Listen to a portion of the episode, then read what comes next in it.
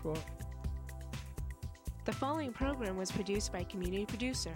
The content, views, and opinions expressed are the sole responsibility of the Community Producer and do not reflect Malden Access Television, the City of Malden, or your cable provider.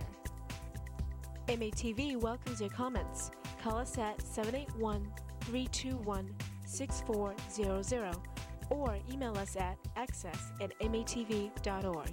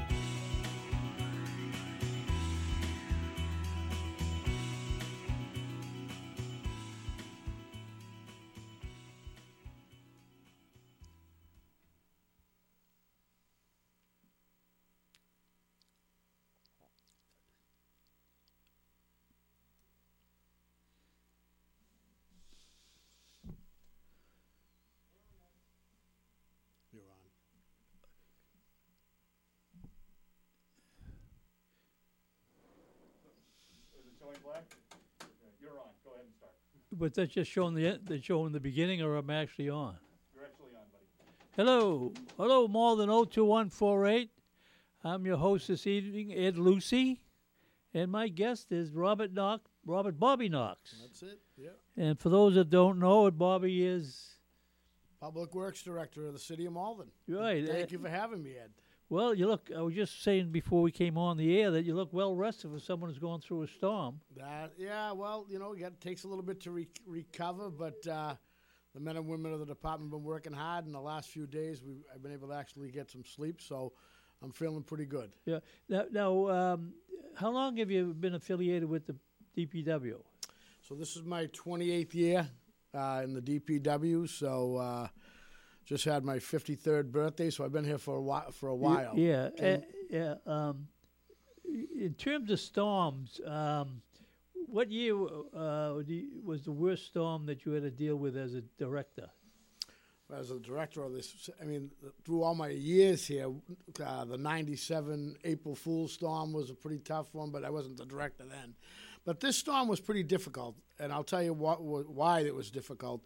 This year, after the coronavirus, there's less contractors available. So a storm of this size, normally I would have more pieces of equipment out there, but that wasn't the case.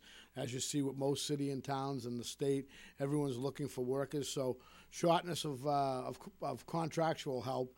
So that made it a little difficult, and it was a lot of snow, 2 feet of snow. So this storm was right up there as one of the worst in my career. Yeah. For some reason, in my own mind, it maybe some of the background is that they forewarned us for at least 5 days ahead of time.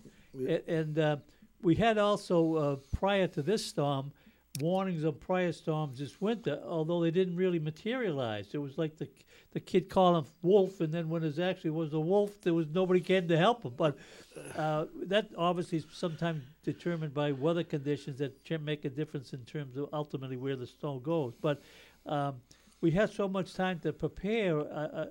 Again, I was on isolated in some ways because I stayed home pretty much through the storm. But I almost didn't get the same sense that there was as much critical problems as in other years, and I guess, except you alluded to, that there was not only in terms of Malden, but the concern about the lack of private contractors. Yeah, correct. That's a big concern, because obviously with a storm of this size, we don't have and would never have enough internal staff to handle it. We depend greatly on a big storm on subcontractors to assist us, and they're just not available. It's not a Malden thing. It's just, where the direction that we're going in. So that's a challenge. The worst year for storms, I will say, is 2015, that year with all the back-to-back storms. So far as a single storm, this was a pretty good storm. But the good part about it was, like, different than 15. We had a storm like this, and 2 days later another storm, so you got nowhere to put the snow. So there's been a lot of tough heavy storms in the years, but I do like when they call Wolf and we don't get it. That definitely helps. Yeah. Speaking of tech and the snow, currently we have snowbanks. Do we still move the snow off the street sometimes, like in downtown? So depending on the storm, what the temperatures to follow are, what's coming up in the upcoming forecast, if there's another storm to follow. In this particular case, we've made some parking spots and removed some snow from different areas, but we have a little warm-up here today, and then tomorrow is supposed to be close to 50 with some rain, so we're hoping on a little bit of combination of both. Some removal, some melting, and there's no real big storm coming up in the upcoming forecast. So, time will heal some of the wounds, but we're not doing a full snow removal like in some years. Depends on a lot of things, temperature and everything else. You mentioned storm after storm, and that's really where life gets complicated for the DPW. We're expecting a storm this weekend. Yeah, not a lot of accumulation, but a rain, snow, sleet mixed event. 2 to 3 inches of accumulation, but not one of these like this with 2 feet. That makes things a little different. Well, in fact, it's really a record, isn't it, for quite a bit of the area of Massachusetts? Yeah, it's a top 10 definitely. Yeah, it's a top 10 for the amount of snow. From Massachusetts, so it was a good one. Yeah. For the people that don't pay too much attention to the weather, I had a friend of mine call me who lives down the Cape, and they had it far worse than we did. And someone else I know live in Marshville, and the winds there were like 50 miles an hour, and it was even more than that down the Cape, and that, of course, creates additional problems. Of course, the Cape, in many instances, is a relatively small town, so it isn't as they get a lot of equipment. They have a lot more area sometimes than Massachusetts does, and particularly Malden. And that's an advantage in one way because you can keep the cars off the road. But right. In Malden, do they have to do much towing in Malden because of the problem? I think on this storm we did a really good job of getting the notice out early. We put the parking ban on. The day before the snow was going to come, so people had a lot of notice. So I don't think that we towed as many cars as I expected we would because people kind of followed what they were told to do. So obviously there's some that you always tow, but I think the advance notice really helped on this one. We got a lot of cars off the street on their own. Yeah. So that definitely helped. But when you speak about the wind and the drifts, definitely challenging. I had to have a tree contractor here working because they were saying 50 to 70 mile an hour gust of winds. Fortunately, we didn't have any tree damage, but you have to be prepared because if something does come. Yeah. You've been director how long? I want to say it's 9 years, and before that I was assistant for 9 years, and I've been here a total of 28 years. Right, and you get 9 years to go. Well, maybe less. We'll see. Well, you seem the number fits. 9 is pretty good, right? Yeah. Do you recall when you became the director? Let's say in the management end of it, 18 years ago, what the staffing level was with the DPW? Well, I know when I first came on, we had 100 guys. Somewhere's around there between everything that I'm responsible for: water, sewer, parks, all that. And right now. We have 37 to do everything. So that's amazing when you think how, in some instances, they've cut back that much. So certainly at times, it does make a difference in maintenance and road work and the kinds of things that you did when you were first started. Yeah, it definitely does. Like I said, when I first started, we had a lot of guys here. And we did different things back then, too. So we do a lot more now with the construction and with doing. When I first started, we didn't do our own concrete sidewalks at all. We did potholes and we did trash. But things have changed where we do more with less, like everyone else. And, we have 37 full-time DPW union employees for water, sewer, parks, highway, garage, the whole shooting match, traffic. So, probably about a third of the workforce we once had. And I don't think people really realize what we do have down there. Sometimes I think they feel that we have a lot of guys, but that's just not the case. Do you have women also? You said guys. Do we have some women working in the department? We do. We have some women in the office. We don't have any women currently on the union side in the street, but we do have some women employees at the DPW. Yeah. I was thinking, and I alluded to this maybe in the past once or twice, but back in the 70s, and that was at a time when Walter Kelleher was the mayor, there was a storm in February, and it was a bad one. Yeah. And it was a problem because you may have had more people, but the equipment wasn't quite the same, and the parking regulations weren't quite the same as they are currently. And within a matter of days is a second storm. And so now you get the city councilors who were aldermen at that time, perhaps, and they're getting the phone call. So, of course, the next meeting of the city council, they asked the mayor to come down, and he tried to explain the problems of the storm size and the magnitude and the double hit that they got. And it's just, this won't happen again for a long, long time, but we just have to deal with the double storm.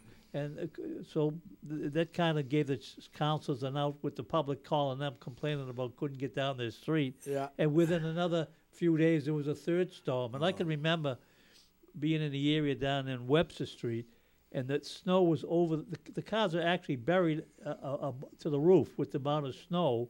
And so people just left the car there because there was no, you couldn't get on the street because of there was... It was hardly enough to drive. And again, as I mentioned, there was more cars on the street because the enforcement system was different then. So when you mentioned double storms, and it can raise that much more havoc.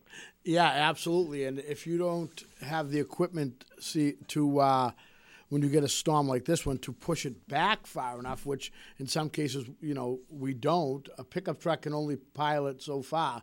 You'd like to think that you get to the curb, and that's the goal, but it doesn't happen in all places when you're in a tight neighborhood and you got a pickup truck plowing. I know even with my truck, with this storm, the snow goes over the blade.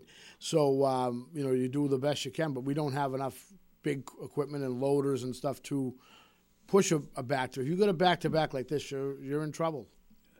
When you get alerted to a storm pending, like the one we just had, what's the strategy in terms of the staffing planning for it? There's days and days in advance of planning, and there's days of cleanup afterwards. So a storm like this that may only snow for 24 hours takes, over a week of planning on the front end and the back end, because once the snow stops, then we have cleanup, and then we have sidewalks to worry with, then we have crosswalks, and we got schools and parking lots. So most people see what's going on while the snow's flying, and which is, it's tough during the storm, but once it stops is when you got the real work to do. Yeah. So there's days of advance notice, and make sure you have enough material, and have the police and everybody, the schools on board on what time it's going to start, and what the temperatures are that day and what's going to be the temperatures to follow. Do we got to worry about now it turning to ice after, or is it going to be a warm-up? So the timing of the year, the timing of the storm, and what the temperatures are come into big-time play, and the discussions with a storm of this size days before we're planning on how to approach this. Now, the street where I live, the plow came by even while it was snowing. Yep. So is that a standard approach? We do. We have plows out there, but when it gets into the heat of the storm, where you're getting 1 inch to 2 inches an hour, you can't keep up with it. You try to, keep it going and keep a single lane open for emergency apparatus. But, when it gets in the height of the storm and you're getting that much snow, you can make one pass down the street. By the time you get to the next street, that street's full. So it's just a constant chip away, and then when it starts to diminish and the snow starts to die down, then you really got your work on pushing it back and open up the streets. Yeah. You mentioned your staffing level now is 37 people. Yep. And that includes outside maintenance? Or that's just DPW union employees. That's yes. Water, sewer, traffic, right. Parks. Do you have access to other people that back up that doing in situations like this from other city departments? So that's a great question, because this particular storm, with being short and short contractors, I had assistance of other city employees from other departments come out and actually plow with us. So I had Eric Rubin, which is the public facilities director. He was in charge of 2 wards, and we had his four or five guys in trucks. I also had building commissioner Nelson Miller. He was in charge of two wards, and he had a plow, you know, with a truck.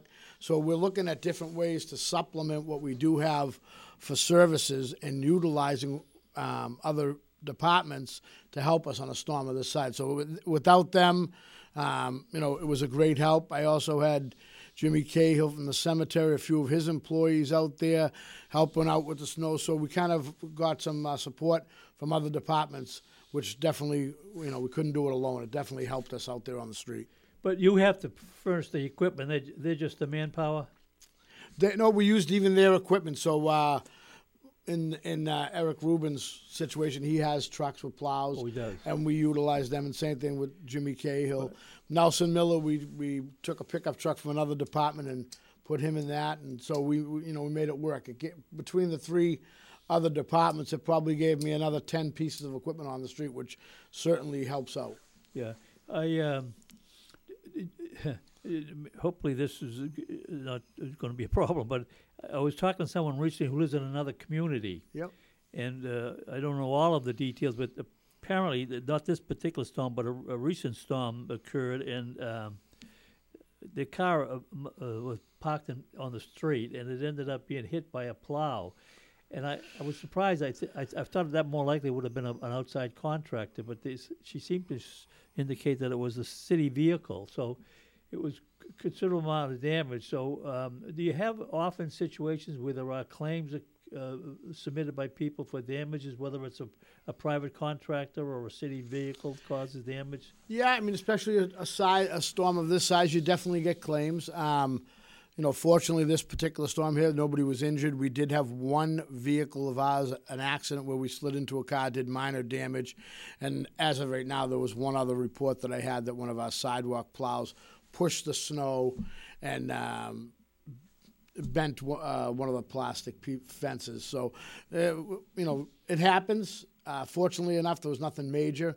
But it's kind of expected with a storm like this that you're going to get some kind of claims, but fortunately it wasn't anything major. You mentioned sidewalks. Do you plow sidewalks? So we do around our property, around the city property, like a park or anything that's owned by the city. But the sidewalks around abutting homeowners or businesses are their responsibility, not the DPW's.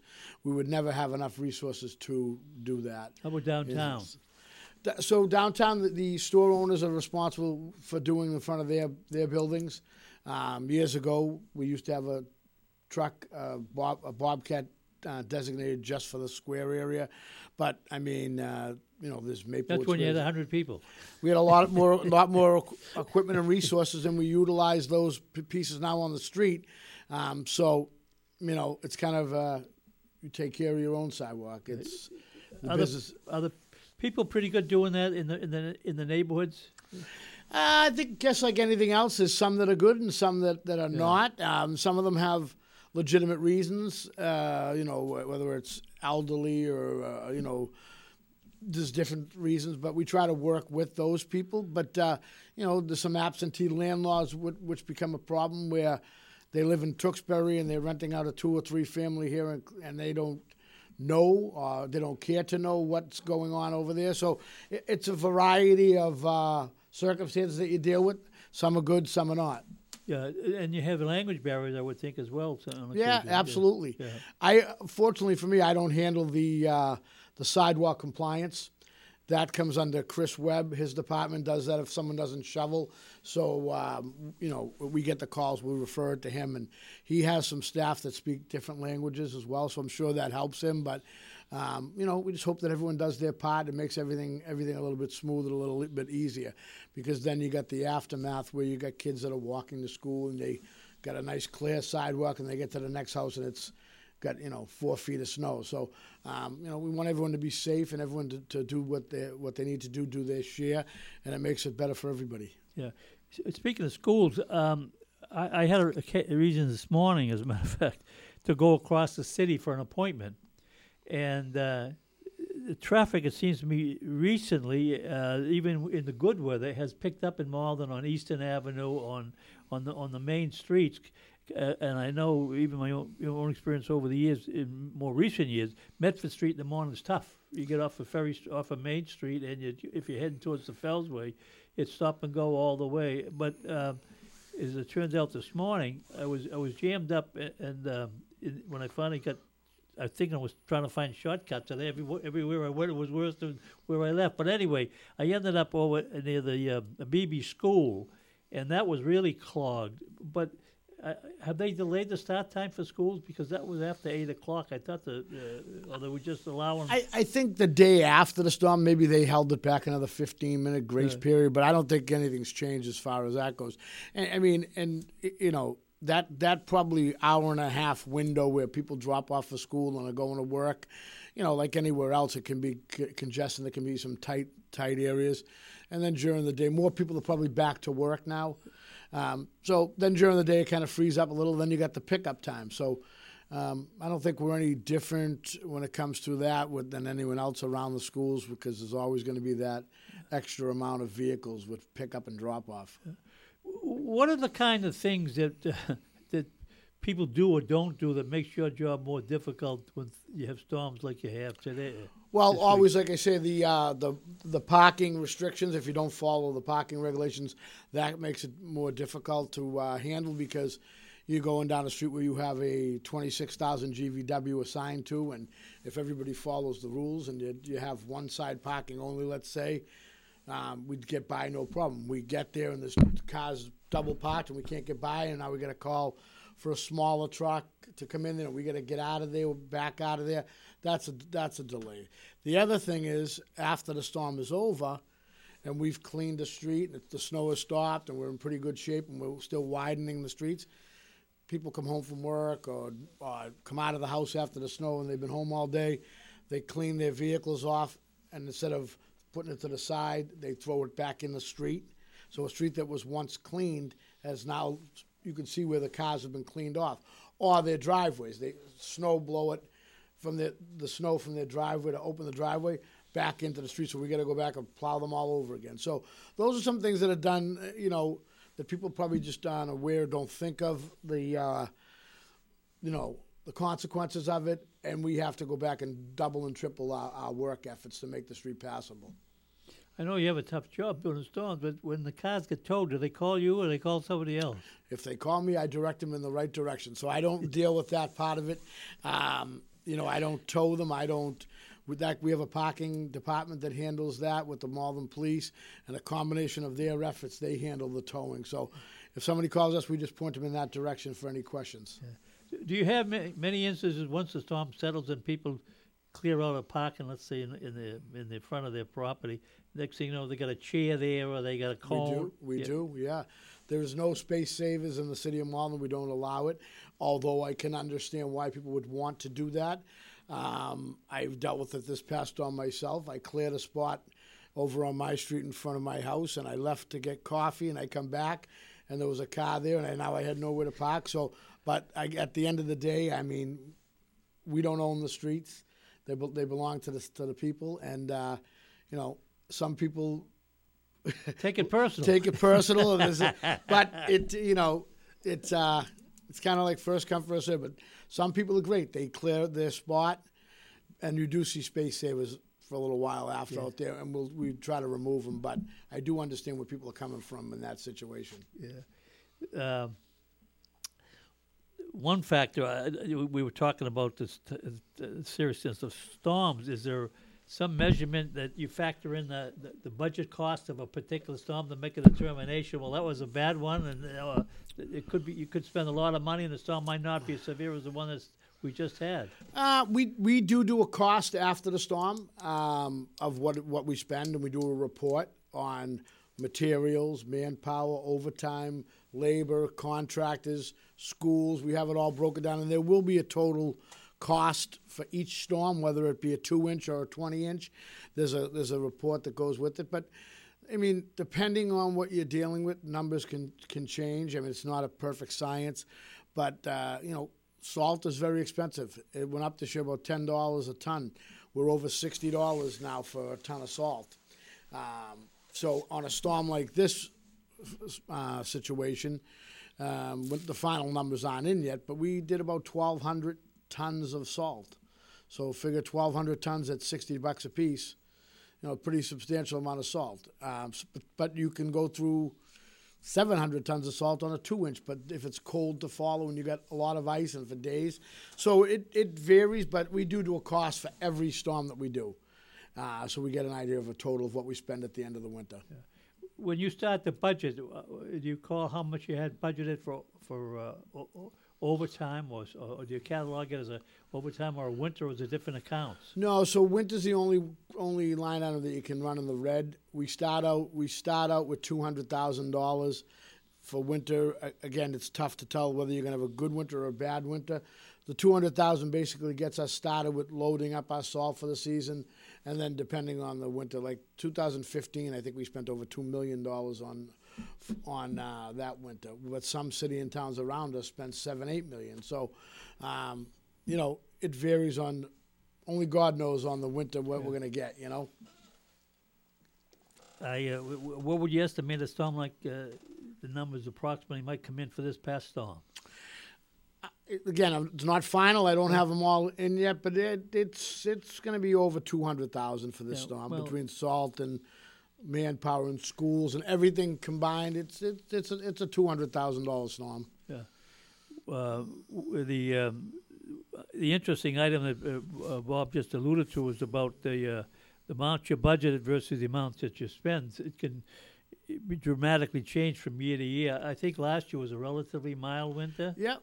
I don't think last year, maybe we only spent about $500,000. Yeah, and but communities have that's the one item with communities that should they go over budget, and it could be a serious number when you have a bad winter, that you can amortize that cost not out of the current money by making it up by taking it from other sources, but you can amortize it by spreading it out over multiple some future years. Yeah, which we did in 2015. I think that was a 3-year. Yeah. Amortizing it. So it's really the only way in the government can do that. You're supposed to pay all your bills by the end of June. Yeah, that's the one line item that you get a little bit of flexibility to, because depending on what you're going to get, you know, it's tough to prepare for money monetarily wise for a winter, because you don't know what you're going to get. Yeah. Do you have openings now or vacancies in positions in your department? I have one vacancy. I just hired in the last 3 or 4 months. We just hired 6 new employees, so I have 6 new employees in the 2 in the highway and 4 in the water department. So I still have one vacancy to fill. So we have some new guys here that are just learning, and it will take a while to get them educated on snow and different things, but we're grateful that we have been able to fill some of these positions. Yeah, the interesting thing, I think, too, is that you hear so much in this day and age about how people quit jobs unexpectedly sometimes, and sometimes career jobs. All of a sudden, the people, for different reasons, they get the notice that they're leaving, and then they're either going somewhere else or they're maybe going to business for themselves. Do you have much of a turnover? We do now.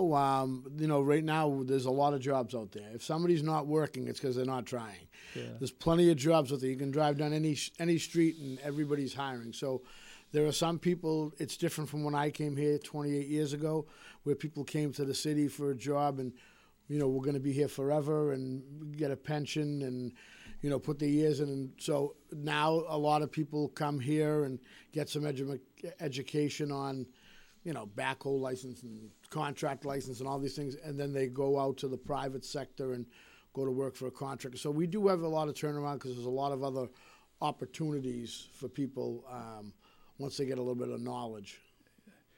One thing perhaps is a public service, and I've mentioned this as a couple of times regarding employment, like with the post office. That's in some ways a pretty good job if you're younger and you want to work outdoors and you want to interact with people. There's some pluses to that job you don't have in other positions that you might have worked in or considered. And so maybe anybody that's out there that maybe that's old enough to qualify, I guess 18 or 21 is the age you'd be considered. Yeah, somewhere around there, yeah. Probably a lot of the ones you do hire or have been hired are older than that, yeah.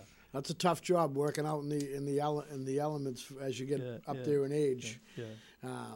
But again, it's another good job that years ago people came to be a mailman and stayed there, made a career out of it. Yeah. If someone were interested in or inquiring about a position, not maybe that's immediately opening currently, but thinking about it maybe as an option for them to, at some later date, will they use the HR department with the city? You can go to HR. We post the jobs now. It's different than it was years ago, where there was like an ongoing list. We don't have that anymore. So HR would post a job either online or whatever. But if anyone's looking for information on how they could obtain a job with the DPW and what we really do, they can always send me an email to rknox@cityofmalden.org or call me down the office. I'd be more than happy to speak to people. Sometimes the best employees turn out to be someone that you get from a reference, and they didn't really know what we do down there, and then they said, I might want to try that. And so we have some long-term employees that have been here 20, as long as I have, and then we have a lot of new generation employees down there that are just learning. But the newer ones more likely that if they were there a relatively short time or decided not to make a career, they're the ones that probably exit out rather than the older ones, are they? Yeah. The ones that are here that have been here the 20-plus years, they're likely not going to, at this stage of the game, to another place. A lot of the newer ones that come in, those are the ones that will come in with, a little bit of knowledge and get to learn how to do concrete and how to plow and get their backhoe license, and then it increases their, resume. That's it. And so they they'll leave to go to a job for National Grid making more money, or a private contractor, or open up their own business. So there's plenty of opportunities out there, and there's a place for everybody. I think it's just a matter of what you put in is what you get out. Yeah. So it's been a good career for me. I mean, I've been here a long time. When I came here, I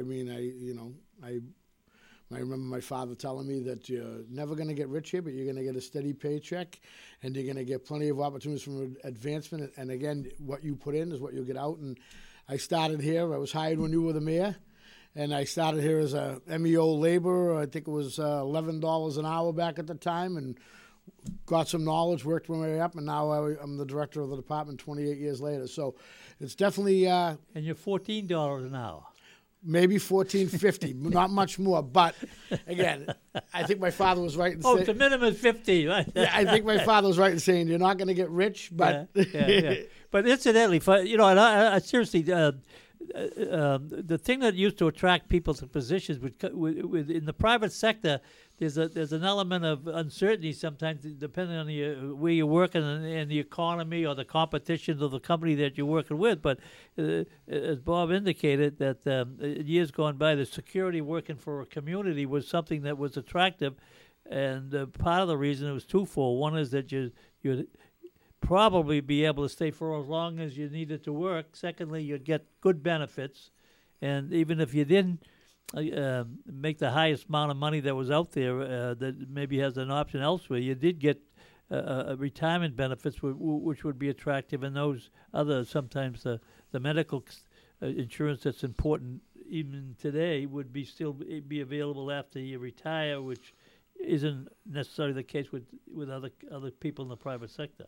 Right, yeah, that was definitely years ago. That was the thing that attracted people to these jobs, was the security. Yeah. I was 23 years old, and I remember my father said to me, he goes, you're not going to worry or care about medical insurance now, or you're not going to care about the pension now, but at the end of the road, it's a very important thing. And, that's we still offer a competitive benefit package here.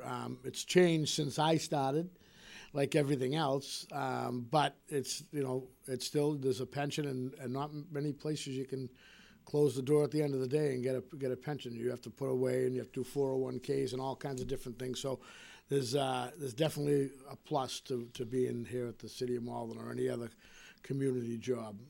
And I'm one of the beneficiaries of the system. That's right. Absolutely. Not by design, but it's just circumstances. But the rubbish pickup now, getting to that, and in a storm. That really kind of complicates everybody's life, doesn't it? Yeah, fortunately for this one here, it was on the weekend, so there was no pickup on the weekend. So we were, you know, we were ready for them for Monday to pick up, to resume. But if this was to happen on a midweek storm, you know, we would probably be, well, no, we would be canceling the next day's pickup, because there's no way that they would be able to get out and get around to do their job. And the cleanup for a storm like this takes days. But that's a private contractor. Private, yep. Yeah. JRM is the private hauler for trash and recycling. And, again, it all comes down to timing. What time, when, what day it comes in, on how you manage through the whole storm. And that's something that you have to think about, not just the snow when it's flying. What are you going to do about school? What are you going to do about a parking ban? What are you going to do about trash? Those are all things that go hand in hand with storm preparation. Yeah. I have some limit on how long people can stay working when there's a storm, because like you just alluded to, it was this weekend, but it could be 3 o'clock in the afternoon and to go into the night, and they're normally off 4 or 5 o'clock at night on the regular shift, so they don't get off. And how long can they work without getting a break or getting time off? We give them a break. We feed them. I mean, you know, as the heavy snow is coming on, you really can't see. It does take a lot of managing to make sure that the guys get some rest in between. So I have some employees that this particular storm over the weekend worked 40-something hours overtime. I have some other ones that maybe worked 18. So you got to kind of, it's a juggling match. You know, you put one, say, to keep one group on till 1 o'clock and send the other group home to sleep for 7-8 hours. And then you bring them back 7-8 hours later. So at points during the storm, you don't have all your staff there. You have to give them some time to recuperate and to get some rest. Even though they get the rest, it does take time to you know, get recharge the battery, especially the older you get. The things that I used to be able to stay up for days, and now I notice myself that you do a couple of overnighters, your body don't feel the same. Yeah.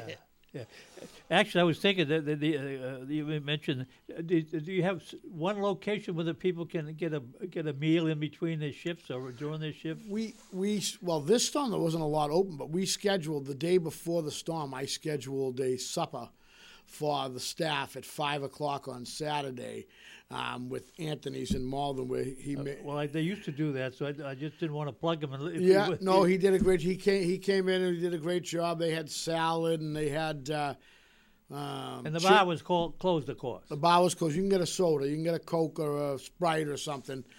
But he put out a nice buffet for the men and the women of the department, and it was, thank God we did, because a lot of places closed Saturday for the day. You couldn't go to a sub shop or pizza shop. Yeah. They were all closed. So fortunately, that was the only place in town, other than if you wanted to go to like a convenience store to get a snack or something. But that was it was good. They got a hot meal, and it was plenty of parking down there, and it worked out well for us. As a matter of fact, he's done that for quite a while.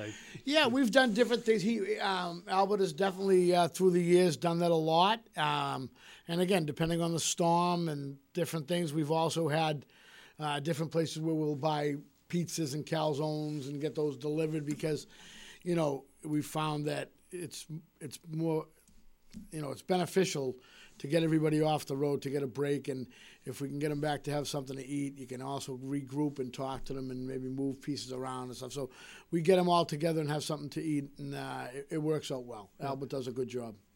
Yeah.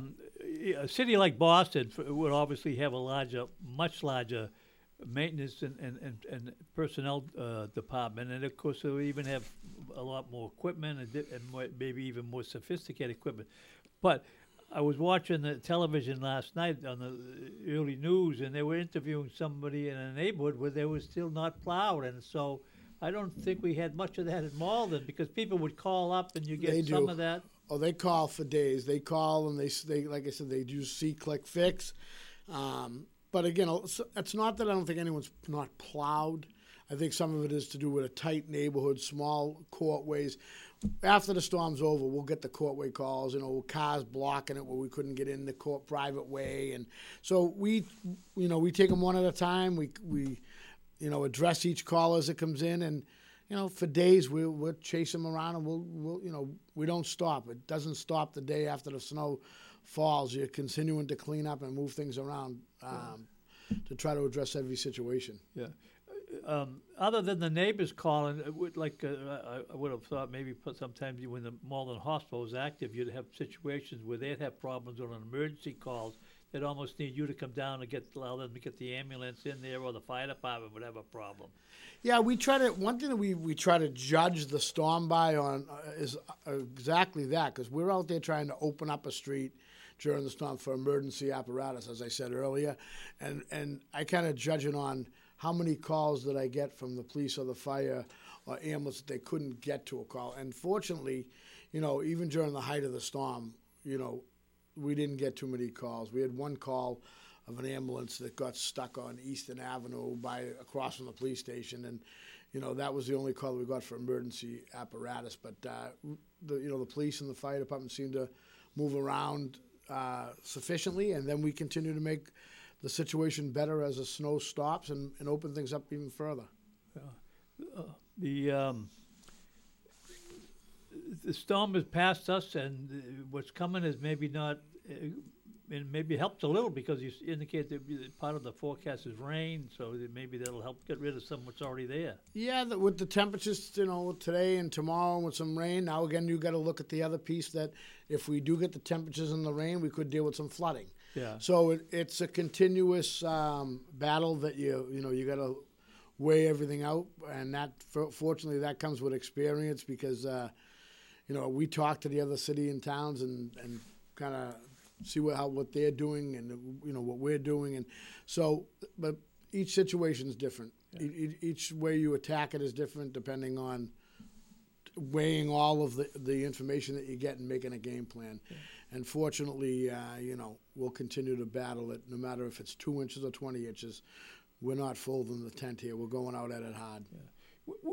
When you recruit outside contractors to plow, and you're competing with Melrose or Medford or wherever, is it pretty much a standard rate that they're paid, or is each community peg their own cost? No, each community makes their own cost depending on the piece of equipment. Some things you're higher than Medford, and Medford's higher than you. You know, you make your own rates. You determine what your insurance is that, for what they need for insurance for their pieces of equipment. So we try to, get as much information and be, competitive with other city and towns, really. This particular storm, I seen some things where, because of such a shortage of contractors, where some cities, raise the cost they're paying on the spot to try to get some new employees, new contractors. It's, it's not easy. It definitely is costly for a contractor to pay an employee to drive all those hours, and if there's any damages and the insurance that you need to drive. So people think that they make a lot of money, and it may seem like that on the outskirts, but to put a person in a truck with the proper insurance and the gas or the diesel cost, and at the end of the day what they put in their pocket, depending on if they don't hit something or isn't any damages, isn't a heck of a lot of money. So it's not as lucrative as some people may think. Yeah. I was thinking back. Someone I know years ago didn't live in Malden, but anyway, he got put on the city as a driver for the. He had a plow. He had a business that needed a truck, so he had a plow, and he had the so. We didn't have a plow initially, but he bought the plow, and he got called by the city because one of those storms. He was on the list, and they needed help. He went out in the first 4 hours, he hit the blade against some kind of a obstacle in the road, and the blade got damaged so extensively. So here, I think he had paid $1,500 for the blade, and all of a sudden the blade wasn't operating, and so temporarily he was out of business. Even though he started off thinking that this is a great job to have. Yeah. At 2:00 in the morning, and I can plow all night, and I can take it easy the next day, and I can plow the next day too if I need to. But it turns out he didn't plow that long. Yeah, I mean, if you look at rough and tough numbers, let's say a pickup truck gets $100 an hour. They do a 10-hour storm, they make $1,000. They're not putting $1,000 in their pocket. They got to pay a guy $25, $30 an hour to drive the truck. So that's $300 out of your $1,000 right there. Then you're talking fuel costs for a 10-hour storm, so that might be another $100 there. And then, God forbid, if they hit something with the blade or they, you know, a cutting edge is $250. So at the end of the day, you know, it's kind of a roll in the dice. Yeah. You can make some money if you get multiple storms, but it also can, you know, can cost you. Yeah. You know, and then you got to factor in the cost for the additional insurance to plow snow. So, you know, this years ago there was a lot of contractors. That number has definitely changed over the recent years. Yeah, and the reason why there's a shortage now of people available to be brought in as contractors is it because of coronavirus, or is there other factors that are reason? I think there's three current factors. One being the coronavirus is one of the factors. I think the second factor is the people that used to plow years ago. We've had some big companies that have plowed for us for years. You know, the older generation, I say older, I mean even myself that's been doing it for a long time.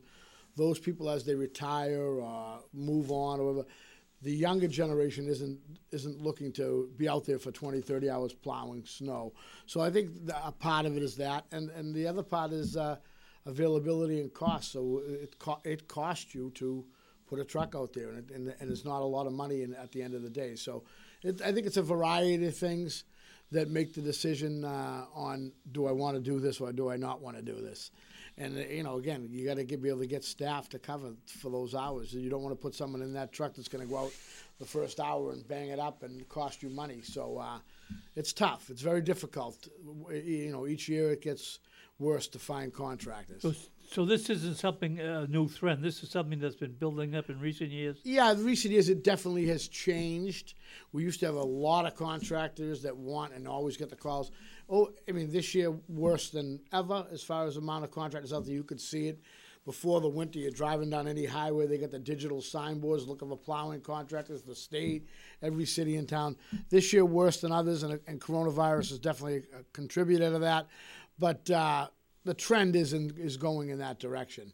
You know, people change on what they want to do. And I think the younger generation, unfortunately, doesn't want to be out there in a truck for 20, 30 hours plowing snow. The older generation that's been here, like doing this for a long time, get to a point where they've had enough. And, you know, some good contractors we've lost through the years because of staffing and different reasons.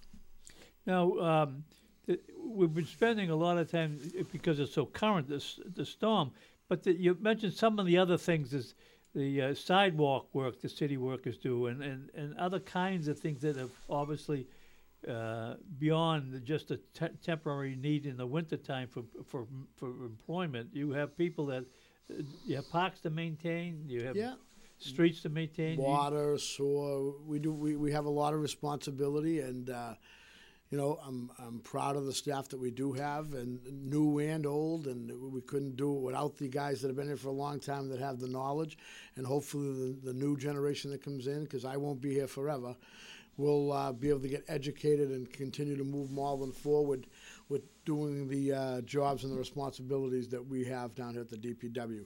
I know a lot of people don't realize things that we do, and some do realize it, but we do a lot of work, and a lot of your quality of life needs, whether it's something as minute as a trash pickup to plowing snow and a water main break. With, you know, we're working every day to make Malden a better place. Now your work site location is Commercial Street? 356 Commercial Street. Now, is there some plans to eventually vacate that, go elsewhere, or is that an option that's been under consideration? I've been hearing that for 28 years now, that they've been looking into them, and you know, different times. Study group for 28. It's changed. There's been different development in places that we've looked at to moving. So there's always that discussion. I hope someday that happens, but nothing firm that I know of any locations at this time.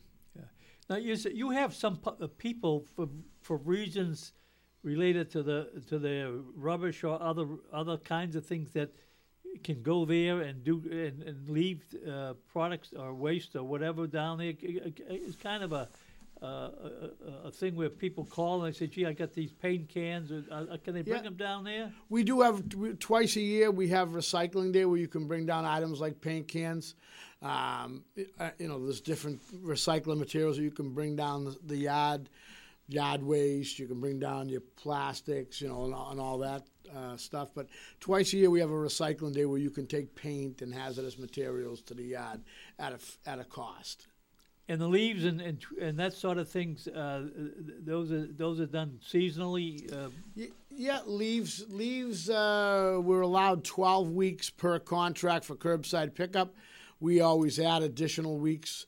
So usually starting around the 1st of April to the 1st. Excuse me, is that twice a year, the 12 weeks you split it up? 12 weeks we have in the contract throughout the year. So we can schedule it any way we want. We normally do from the beginning of April to December every other week on your trash day, which would be more than 12 weeks. And then we pay for the additional weeks. But you can always drop off your leaves at the yard year round, Monday through Friday, from 8 to 4, or Saturdays from 8 to noon. That could be year-round, but we do curbside. Usually around 18 weeks a year, we pay for the extra weeks. Right, yeah. And now the city's also started this past year implementing a new rubbish system in terms of pickup. Maybe we can talk a little bit about that and see. I just wonder how it's going.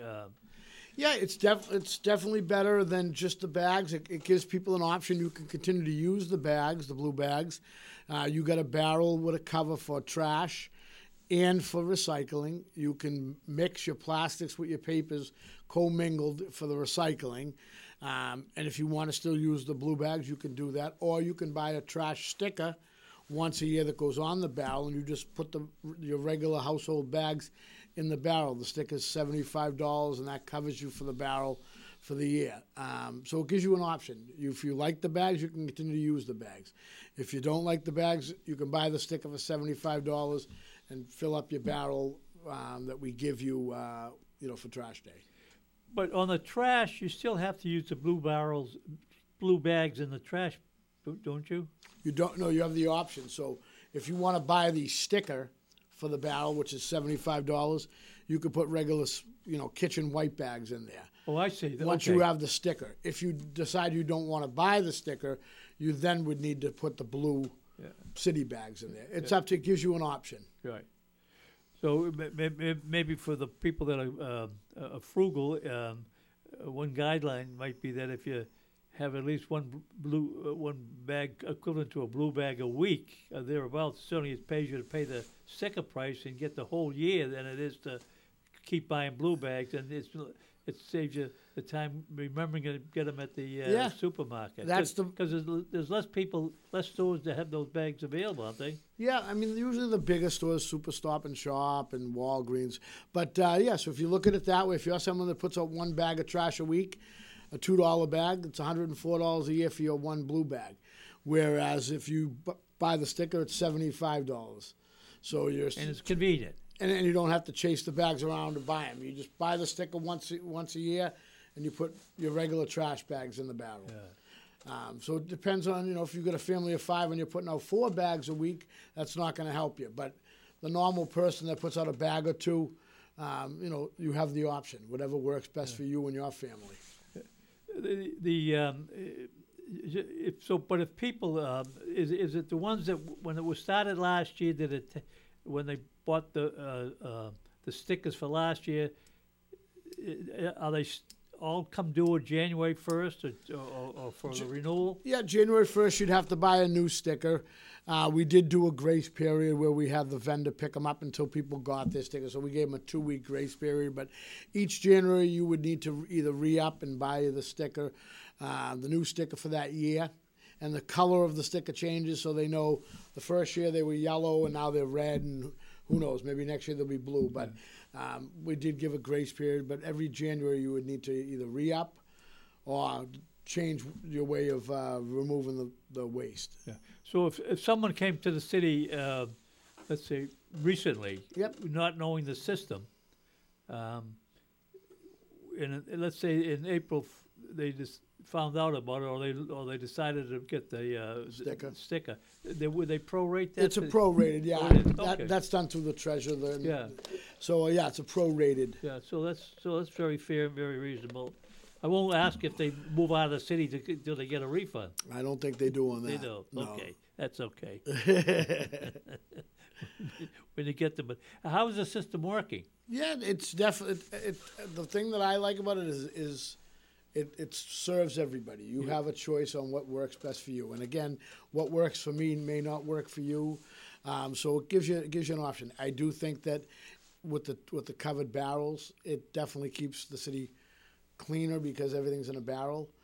So in the long run, there's some pros and some cons. People talk about a smaller barrel and different things, but overall, I think it's been pretty successul. Yeah, there was such a lingering controversy with the blue bags when they first implemented that system. Yeah, and I think for the most part, there's not as much.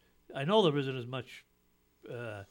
Outcry against it, because when you think about it, The people ran out of energy, or they just decided that maybe it's not such a bad system, or they moved to a suburbs away from Malden. But did you get much public response on the barrel system implemented in this past year? No, nothing like the pay-as-you-throw. Yeah. You're always in a city of this side. You're not going to please everybody. Sure. And everyone's got a solution. But I think that this was.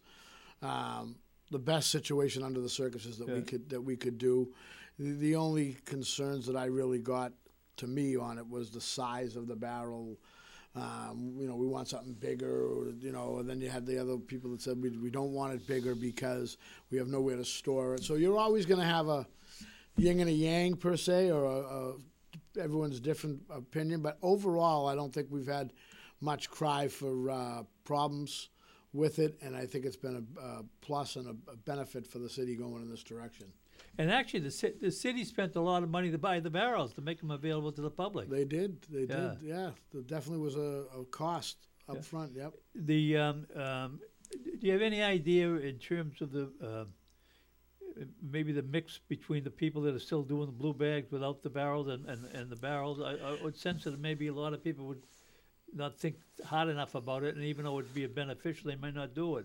Yeah, I don't know what the numbers are on how many have chosen to purchase a sticker compared to the blue bags. But again, like I said earlier, it gives you an option. Yeah, what you like, I may think differently, or what works for me may not work for you. So it gives you the option on which direction you want to go in. Yeah. One thing I do in terms of the system is that where they had the tubs that they used to utilize for the recycling. Open-faced totes, yeah. Yeah, and it wound up that the wind come along some of those days. A lot of that, it would end up in the street and wouldn't end up with the rubbish company, and it didn't go to the landfill. It didn't go to recycling. So anybody that's interested in the greening of America should have been supportive. Yeah, that's a bonus. That's a bonus for sure. Keeping the materials contained with a cover compared to the 18-gallon recycling bin, where we used to call the term snow cone it. You pile it up, and the wind blows, and it blows down the street. So the covered totes is definitely cleaner and better to keep the materials contained than those 18-gallon open-faced bins. Yeah. One other thing, maybe before we close out, you're responsible for the park maintenance as well as all those other things that you talk about. Yep. And the parks in themselves have been improved upon over the recent years. So I mean, you have the same, maybe more parks maintenance to do, and you have less people. Yeah, there's 6 employees down the Parks Department, and we're responsible for cutting all the grass and maintaining the ball fields and lining them up for the school events. So, and those 6 are also responsible for tree work in the city, trimming and everything else. So, it's a lot of responsibility, and a lot of work to cover to get the job done. And we just continue to plug away and chip away at what we have to do.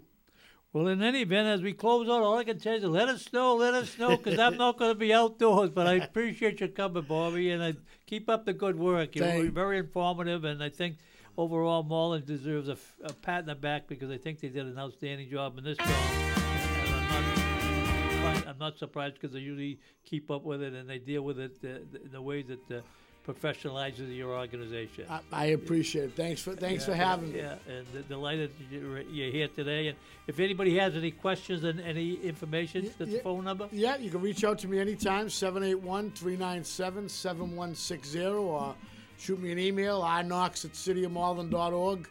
Pretty easy to find. I live here in the city, raise my children here, and they go to the schools here, so you see me all over the place. And if you call me, I'm going to send you down to his house, so call him. Wouldn't be the first time.